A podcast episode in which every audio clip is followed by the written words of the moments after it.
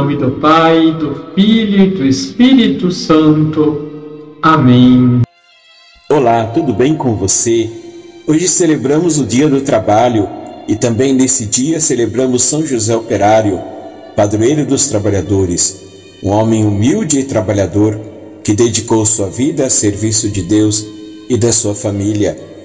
A instituição desta memória pelo Papa Pio XII, em 1955, nos convida a refletir sobre a importância do trabalho e da dignidade humana, especialmente em tempos de crise econômica e social. No Evangelho de João, capítulo 10, versículos de 11 a 18, Jesus se apresenta como o bom pastor, aquele que dá a vida por suas ovelhas.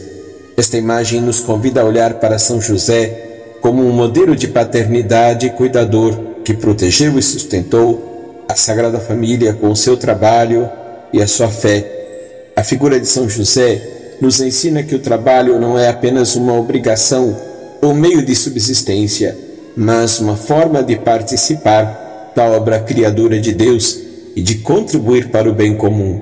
O trabalho dignifica o ser humano e lhe dá a oportunidade de desenvolver os seus dons e talentos, de cuidar da sua família e de ajudar os mais necessitados. Ao mesmo tempo, São José nos lembra que o trabalho não deve ser uma fonte de exploração, injustiça ou desigualdade. O trabalho justo é aquele que respeita os direitos e as necessidades dos trabalhadores, que valoriza sua contribuição para a sociedade e que promove a solidariedade e a fraternidade entre todos. Que São José Operário interceda por nós e nos ajude a viver o trabalho como uma vocação divina, como um serviço aos outros e como um caminho de santidade. Que possamos seguir os passos do bom pastor, que nos conduza às pastagens verdejantes e nos dá segurança.